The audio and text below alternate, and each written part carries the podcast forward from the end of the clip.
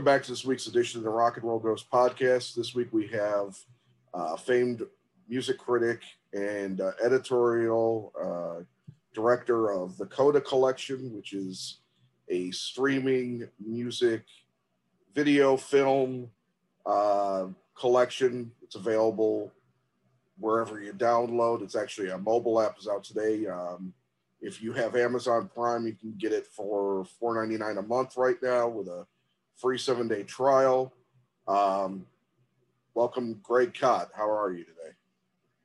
Good, Brett. Good to be here. Glad to glad to have you. All right. Well, let's talk a little bit about the Coda collection. I mean, for 40 years, pretty much on the nose, you were at the Chicago Tribune. Uh, 30 of those were as the music critic.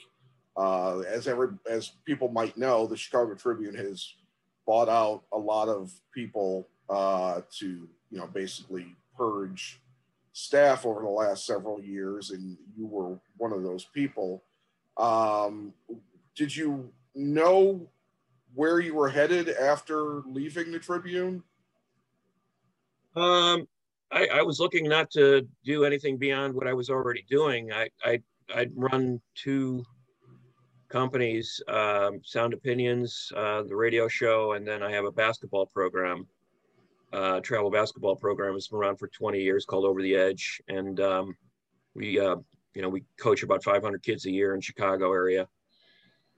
So I was pr- plenty busy. I wasn't looking for anything new. Coda Collection um, approached me about a few weeks after I, I took the buyout from the Trib and, uh, and presented this idea for this multi multimedia music platform that they were starting. And they wanted me to, to be in charge of the website, the, the writing and the editing um, everything they told me, I, I was not eager to, to, to start something new at that point. That would be the third startup that I would be involved in. Um, but I, uh, I was happy to, to do it. Everything they said sounded fantastic to me. Like this is exactly the kind of job I would design for myself if I had to.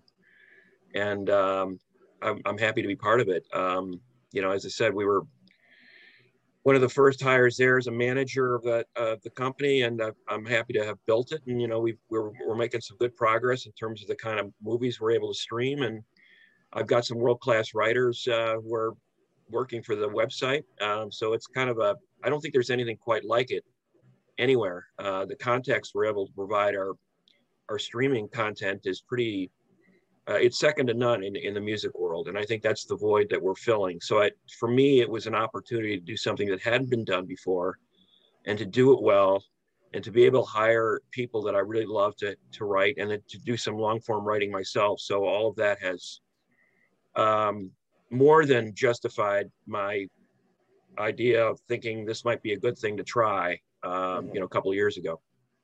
That's awesome. Yeah. And then you've been uh, do, doing sound opinions with Jim DeRogatis, who used to be with the Chicago Sun Times and Rolling Stone and some other places uh, since 1998. And you guys have since moved from XRT to WBEZ to now being an independently uh, offered show. Um, how how how does it still work with you and, and Jim? You know, how you guys obviously still get along and the show is clicking still. Um, you know, tell me a little bit about, I guess, about the progression from when it started to where it is now. Um, you know, I, I think we we didn't really know what we were doing. I mean, we're two music writers, uh, longtime critics who are, you know, took a took a flyer and said, "Let's do a radio show together," modeled after a couple of our heroes, Gene Siskel and Roger Ebert. Uh, Jim obviously worked at Sun Times with Ebert, me at the Trib with Siskel. We love the fact that two art, uh, two movie critics could could uh, could pull off a show talking about movies, something that they both love and that a lot of people love for for half an hour. And we thought we could do the same thing about music because every time we're out out and about, we're talking about music with somebody, getting into some argument about stuff that we love, stuff that we don't love uh, let's do a radio show built around that concept. And um, lo and behold, here we are. Still don't know re- really know what we're doing, and we're we're still we're still doing it. So it's been uh, it's been a you know a, a, journey to say the least. Starting out uh, a commercial radio station in January of '99, and then uh, being high, you know, being wooed away by uh, public radio uh, in 2005, and then going independent uh, two years ago. I wish we'd done it sooner. Actually, I think we're we're thriving more than ever. We we uh, taped the show uh, in Jim's uh, living room with nice, really nice microphones, and got a team of a small team of really great producers. Um, you know, Andrew Gill, who's been with us for a very long time, Alex, Alex Claiborne, uh, Sol Delgadillo, uh, who we hired as an intern a few years ago, now an assistant producer. My daughter Katie is doing our social media. So it's um, what can I say? I'm working with a bunch of people I really enjoy working with, and um, we're able to do a show that we love to do. And like I said, it's not because of our incredible professionalism. It's more about, I think, our enthusiasm for the subject and the fact that we just enjoy uh, talking about it. And fortunately, some other people do too. So that's that's that's kept us afloat. Yeah, the, I mean, the show you guys still get really, you know, uh, still do a lot of excellent shows, and and the, the guests you've had over the years have just been uh, sometimes just mind blowing. I mean, some of the people you get, and then you know, for performances and, and the like. Um, I, I, one question I, I think about a lot is, um, uh, you know, as you're just a little bit older than I am, I believe. How do you stay current with new music? You know, to me, it's a, it's a matter of curiosity. If you have to try to keep up, you know, and it's a chore, then you're not going to. Um, if you're not interested in it, I'm you know, I, I, I guess being a journalist, you're you're naturally curious about a lot of things about the world around you. And one of the things that I always always excited, always um, excited about my job, made me excited about my job was that I would get up in the morning knowing that I was going to learn something new today.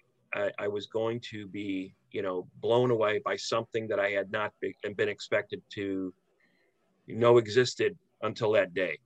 Because uh, music is always changing, always evolving. There's always something great coming down the road. I, I never get stuck in the past in terms of, oh yeah, there's, I've got records that I love that were made 50 years ago, but I've also got records that I love that are made this week. And, uh, you know, people say, what's, what's the greatest record you're, you, have ever heard? And I say, well, I, am hoping it's the one I hear next week. Um. And I, I never, I, I have not lost that excitement of hearing something new and something great. And the other thing is that as I've listened to more music, my desire to listen to more music has actually grown. Um, I want to expand. I feel like I'm constantly expanding the types of music that I listen to. You know, you're younger and you're listening to a certain type of music that you really love, and you listen to that style of music over and over again. Yeah. But I just found that my parameters have widened so much over the years, and there's just so much so much great stuff out there. There's stuff from the past, there's stuff from more current stuff that I'm, I'm constantly discovering. Uh, to me, music is one of the great human endeavors. I mean, it's one of the reasons we're on this planet create, make stuff. And music is like a really highly developed form of human communication. I always say that pop music is the way, is the most immediate art form it's how we talk to each other. It's how, you know, in, in, in terms of art, you know, it takes a movie, you know, two years to come out after the events that inspired it happened. With music, you can literally get a song that day about something that you saw on the news that in the morning. Yeah. You know, it's it's that immediate. And uh, I think if you look at even just something as you know superficial as the pop charts every year, you get a window into what people were thinking and what the world liked. And and you know you you get a, a, a sort of a a window into our souls as, as a race as a species you know? Uh, and and and and there's so much of it you know? Um, what a what a document of human experience. I mean i think music is just uh, endlessly creative endlessly interesting. And if you're curious about the world at all what's not to love about that? So you know, I don't think I'll ever lose that passion for for for for that. I, I, I, that's what that's what keeps me going. And believe me, it's not a chore to, to keep up. It's something like I enjoy. I I love doing it. that's great. I mean, it's it. You know, it. I know it. It's definitely a harder thing for most people as they get older to keep kind of keep up. And um, I gotta be honest, I don't know a lot about a lot of the you know artists out nowadays. It's it's also harder to kind of there's no I guess specific tastemaker anymore because it used to be funneled into radio or into high end mag you know the the big magazines and so you'd hear about stuff in one way but now it's it's spread out so far that people almost feel I think to a certain extent overwhelmed by the uh, uh, amount and and that there's no generally, unless you're listening to something um, like a playlist or something with you know a Spotify or Pandora where it's an algorithm where something new might cross your path, you know it's it's um, unless it's being you know sent to you you know somehow. I think people feel like they're a little bit lost in terms of what's new out there. But um, I know for myself, I enjoy hearing something new that I actually do like. It just sometimes it feels like I'm cutting through a forest with a a weak uh, a weak blade trying to find it. Well, you know, it's funny what you say because uh, people used to say that to me when they would go into a record store, like they'd go into Tower Records back when Tower Records was around or Amoeba or yeah. something like that in, you know, these big stores they say, I walk in there, I just don't, you know, I'm just overwhelmed. I, I don't know, I don't even know where to start. Yeah. And I said, well, it, it, to me, it's like moving. You know, like you you have all these boxes in your in your house, and you go, where do I start? Yeah. Um, well, you just start. You yeah, know, yeah. one one day at a time. You got your whole life to discover stuff. And to me, it's like you know, just wander over to a section and just start. I bought. I used to buy stuff just based on album covers. You know, like I look at the album cover, I go, that looks kind of cool. And back then, it, it wasn't you know, I mean, you could get stuff for a few bucks. It wasn't it wasn't like you were you were, you were spending breaking the bank to buy a, a, new record. I used to do that once a week, just buy a new record and and try it out and see what it, what was on it.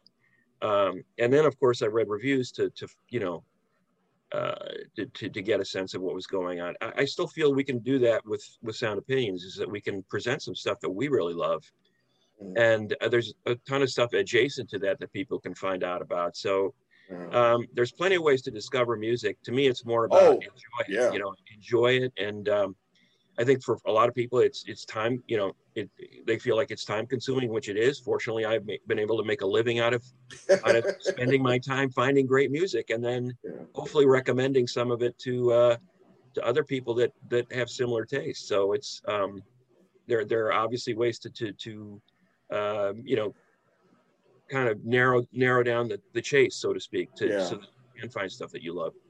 Well, I, I, I, like I said, I do love discovering new new things. I, I love when something catches me. Um, what I love about the modern era is that I can go back. I have a music playlist for driving that spans a hundred years. So I'm talking, you know, 1920s on, and there are songs from the 20s, 30s, 40s, whatever, you know, that I'm just discovering and and hit me as much as anything that I grew up on or I hear now or you know what have you. Um, you know, so I think that's one of the beauties of modern day is that you could literally find anything. Uh, yeah. You know, whereas before, if you heard the song on the radio once and you couldn't find it in your record store, you were kind of SOL. you know, you're just, you know, yeah some no stuff I, I I haven't hadn't heard for like 40 years and I discovered on on Spotify. So it's like, you know, and in one way that's great. I wish they paid musicians more, but um, you know, that's that's a different topic.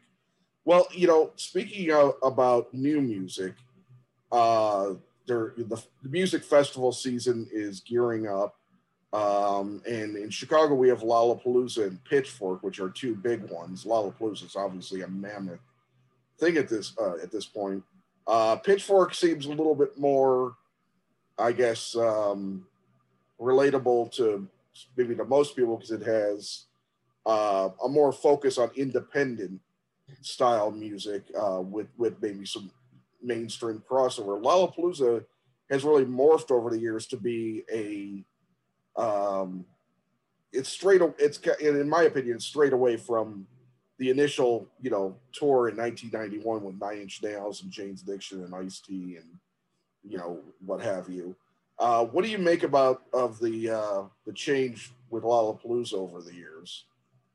You know, it's been it's been different for quite a number of years. People are still, it's almost like people are shocked that it's not what it was in 1991. Yeah, yeah. I mean, you know, it's like it's it's been more than 30 years, folks. Let's uh let's move on. It's not going to be that anymore. They've um, yeah. you know, they're they're looking the people who are buying tickets to these outdoor weekend festivals are young people. Uh, yeah. You know, if you're if you're in your 40s and 50s and you have three kids and you got a mortgage, you're, you're not looking to spend four days out in Grant Park. You can't afford, you know, you, you don't have the time to do that. You don't have the spirit right. that, you know. Yeah. Uh, and, and I get it. So they're looking at an audience that's in their in their late teens to mid 20s, and that's the that's the primary ticket buying audience for a, a, fe- a big festival like that. Uh, they're going to cater to that audience with the kind of music that they are consuming uh, on their cell phones. You know, uh, yeah. that's it, it's as simple as that. Uh, I mean, obviously, Metallica is a band that sort of transcends eras and generations. Um, yeah. You know, so that they're a headliner, they're a name, and they're, they might draw some of the older folks into that venue. They're easily the the veteran group up there. Green Day is a close second. Right. Uh, but then you're looking at artists like Doja Cat and Lil Baby. Uh, you know, uh, uh even a even a bluegrass artist like Billy Strings. You know, um, if you're a country music fan, Billy Strings is kind of a newcomer, you know. Uh, and he, he's actually very good, by the way. I'm not I'm not uh, denigrating him in any way, but I mean these are these are you know an artist like Lil Baby is is is gigantic for somebody who's 23, and yeah. somebody who's 53 has never heard of him, you know, and fine, you know, that's it yeah. should be. Uh, that's who the festival's for. So people who are complaining that Lollapalooza isn't wasn't what it was in the alternative era are kind of missing the point. It's not about yeah. that anymore. It's about a different era of listeners, a, a, different way of consuming music, and the who the superstars are today are quite a bit different than they were in in uh, 1991. Uh, yeah. You know, as for Pitchfork, I think um, I've always loved uh, their bookings. I think in general, it's a, a terrific festival good to go to more manageable from a standpoint of just being able to get around and see stuff. Yeah. Um, I, I, I, think they did a nice job of laying out Union Union Park. They've they've got that down to a science. Uh, you know, all credit to Mike Reed, great drummer in Chicago, who's um, also a fantastic talent buyer, who's kind of you know helped uh, helm that for for years and years now. Um, I believe he's still involved. Um, but anyway, I mean, you look at uh, the array of uh, artists, it's uh, pretty much spans. If you're looking for alternative, you know, uh, if you're looking for what Lollapalooza was in the '90s, this is this is your best bet. So yeah. festival like this. Yeah, and then for for those just looking for kind of like a throwback, I'll, I'll uh, another good one is Riot Fest, which you know does have a, a reliance on perhaps older acts and and they do a lot of specialty things like have out bands play their you know one entire album and things like that. I mean we're we're definitely blessed with festivals in this city that's for sure. Well the reason they do them is people want them you know uh, pe- people in chicago i've heard it over and over again they want to be outdoors in the summer you know and yeah. street festivals have been part of the culture in chicago even long before lollapalooza got here. Um, so it's uh, it's a tradition. Um, you know, obviously the impact on the clubs is the thing that uh, I always look at as being the negative side of that yeah. equation. Um, and they they still haven't truly solved that issue. Uh, the clubs have been beaten up pretty badly uh, the last two years with COVID and having to close. Yeah. You know, many of them having to shut down. Now they're reopening, only to be greeted by an outpouring of festivals. You know, um, but the argument I've heard um, otherwise is that a lot of the agents say that once their act plays a festival of the size of a Lollapalooza or even a, a pitchfork, um, they, they, they start to build an audience in that city. Uh, a lot of people have an opportunity to see that small band playing that, uh, that stage at two in the afternoon. Uh, and so that when they do come back and play, you know, um, an empty bottle, um, you know, later in the year, uh, there's an audience there for that show uh, based on you know a lot of people you know word of mouth whatever seeing seeing an act at a, at a festival over the summer. I'm not 100% convinced that that argument uh, is enough to uh, satisfy a club owner and say oh yeah it's a good deal for us. Um, but it's it's it's unfortunate. Uh, nonetheless the club scene in chicago continues to thrive. I think uh, the thing that I think is most amazing about Chicago and people from around the country who do who are in, in the uh, music industry tell me this that Chicago is a great concert town. People go out and see shows. It's the middle of winter. It's you know 10 degrees outside, but people are still going out to see music. Um, and I yeah. think we're going to see a huge built up of uh, repressed repressed yeah. concert going uh, desire um, in the audiences in the next uh, in the next 12 months. It's going to be if if COVID finally goes away to to an extent that allows us to do uh, shows um, comfortably indoors and out, um, I think you're going to see a, a, a, big spike in in, in audience uh, response, and, and I think a lot of clubs are going to be revived, and um, uh, it'll be a good thing for for uh, music in general in Chicago. Yeah, no, I, I think that's a good point. I, I, am really hoping that we're going to be turning that corner, uh, or we have turned that corner. I, I, you know, there's still worry about what what is on the horizon and if we have to go back to anything. But um, for right now, it seems like we're doing okay, which I hope continues. Right. Um, well, you know, the other thing I wanted to talk about, um, we, we, I mentioned to you uh, in my email, is two prominent music deaths uh, recently, and the first one was, uh, well, both were a shock to me, but uh, Mark Lanegan, uh, formerly of the Screaming Trees, he's worked with Queens of the Stone Age, he's worked with uh, Isobel Campbell, Greg Dulli, all sorts of people. He's had a thriving uh, he had a thriving solo career, and he died at uh, 57 fairly recently, which surprised many people. Um, you you had interactions with him in the past, correct? Yeah, I got to know Mark a little bit. Um, I was a huge fan of Screaming Trees. Um, I was buying their records when they were on SST in the 80s before anybody knew about them. They were, you know, from Ellensburg, Washington, which was nowhere uh, back then. I mean, it was outside Seattle. It really wasn't part of the Seattle scene. That band was not you know, considered a grunge band, even though they got lumped into that category once um, Nirvana and Soundgarden broke. Um, but they were definitely uh, a force to be reckoned with. Um, I remember the first time seeing them, I just go, these are, these are, these are some of the largest men I've ever seen in my entire life. yeah. And Lanegan's a towering presence, but the, the, the Conner brothers, there's gigantic dudes, you know, on guitar and bass, and then Barrett Martin on drums. I'm going, wow, yeah. imposing – imposing physically with a sound to match. And Lanegan's voice was one of a kind. That was the thing that was most arresting to me about the band. The band was sort of a psychedelic rock band. Um, these big swirling uh, sheets of sound from the, the the three instrumentalists, and then Lanegan sort of cutting through all that with this baritone vocal style, um, just kind of, you know, implacable. You know, just kind of not fighting to be heard, but just being heard nonetheless. He had incredible gravitas in both his physical presence and the sound of that voice. Um, it was a one of a kind voice. There are very few singers who sounded like Mark. And in addition to that, was his incredible taste in music. I mean, the, he was a, a true connoisseur of uh, old folk and blues stuff. Um, kind of had an almost a biblical sense of, you know, the the mayhem that was like in the Old Testament. You know, it's like, you know, a lot of that came through in the sound of his voice and also the kinds of things he was singing about in the songs he chose. For example, you know, his his version of uh, In the Pines or, you know, Where Did You Sleep Last Night, the old Lead Belly song. Um, you know, I heard that song for the first time when he performed it on his first solo album in 1990. Yeah and a guy named Kurt Cobain, who no, nobody really knew about, was playing guitar and singing backing vocals on that. Cobain was right. a huge fan. And that's where Cobain found out about the song, and he in turn performed it uh, at that Nirvana Unplugged show in, in late '93, just a few months before he died.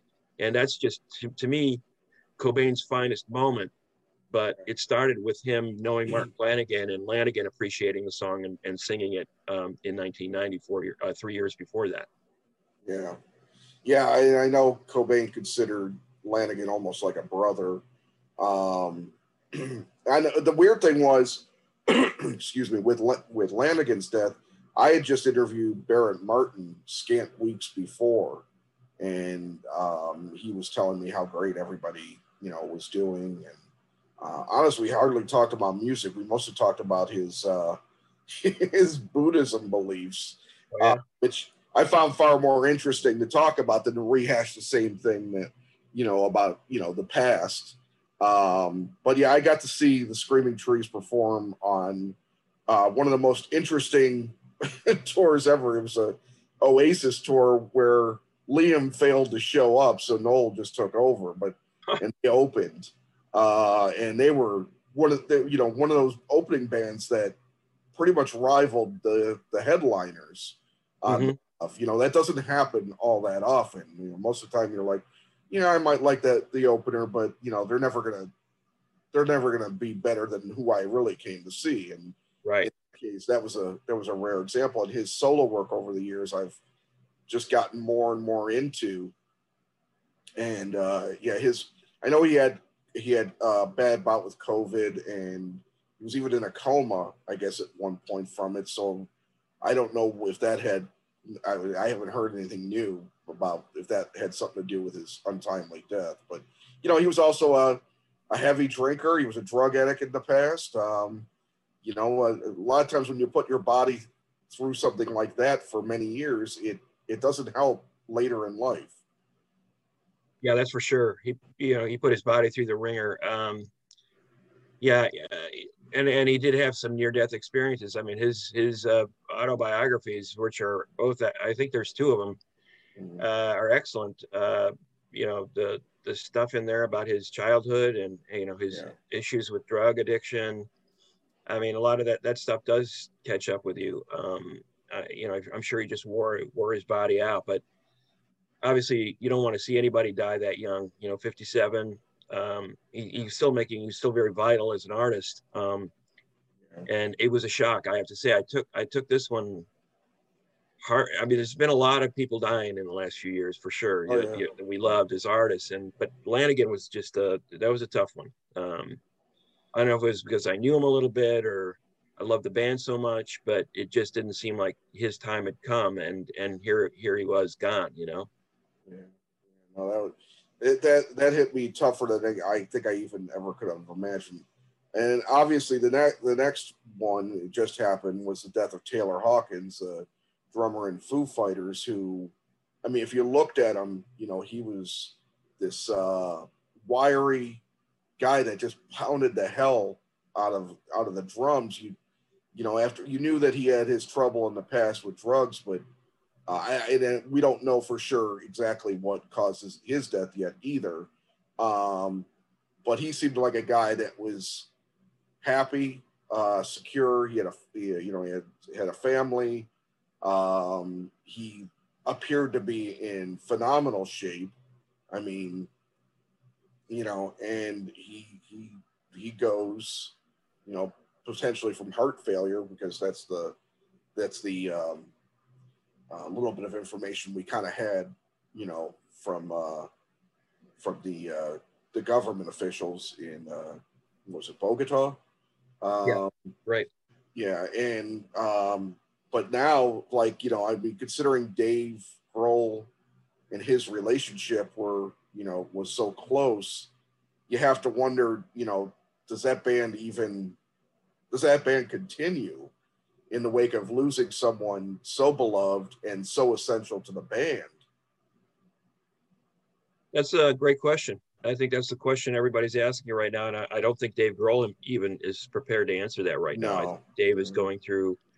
I mean, everything I knew about Grohl and, and Hawkins, where they were very close. Um, for for Hawkins to be the drummer and Dave, in a, a band led by Dave Grohl, that's that's a huge job. It's got to be Yeah. incredibly intimidating. And he, he he figured out a way to do it. Um, I mean, he was able to overcome his own doubts, which he said he had um, about that and and and turn into a dynamic uh, drummer and uh, a, a real stage presence. I mean, really, Taylor is probably the best known member of Foo Fighters outside of Dave. You know, Right. um, and a lot of that has to do just with his not only his stage presence, which was pretty pretty magnetic. I mean, he he would come out from behind that kit and perform like a Queen song in the middle of a show, right? Yeah. uh, but also off stage. He just seemed to be one of those guys who was just um, everybody who encountered him had good things to say about him. He just seemed to be a genuinely real person, no rock star airs. It was more about just being a, a you know had enthusiasm for life and his job and playing drums in Foo Fighters that was some um, you know instantly ingratiating you know with no power trip going on. So yeah i mean um another one that just came out of the blue like what the hell you know? Uh really really shocking stuff. And you know i i don't know if the the foo fighters will continue. I who's who can tell? Um it may be it may be just one of those things that band really can't continue. I, I give total credit to bands who when a key member is gone that they you call it a day. It's like okay we can't we're really not that band anymore without this guy. Yeah. and i would have said that about led zeppelin who to their credit never really continued on beyond you know when john bonham died. Uh, they did they did have that one reunion show but that was pretty much it. Um, they didn't go out as led zeppelin ever again. Um, the who unfortunately tried to soldier on without Keith Moon, and everybody will tell you in the band that it was a big mistake. Uh, you know, Ronnie Lane was a great guy, but he was not the right guy for that band. And I think they they they, they lost some cred when that happened. Um, yeah. You know, they've obviously recovered a little bit with Zak Starkey kind of being more more in, in the Keith Moon mold, but it's it's never been the same for me since Keith died. Um, you know, you could go on and on. I mean, the Stones without Charlie Watts. I mean, come on you know? Uh, yeah uh, that, that's one that's bummed same. me out. Yeah it's bummed it's kind of bummed me out because i mean keith was up and down for years saying that once charlie goes that's it. And you know i don't know what i mean you know people change. You know you can, can give you know you give people the credit to be able to change. The rolling stones are this mammoth thing but i, I personally think that if you I, honestly for me charlie means more to the band, oddly enough, than Mick, which is a very strange thing, I'm sure, for most people to consider.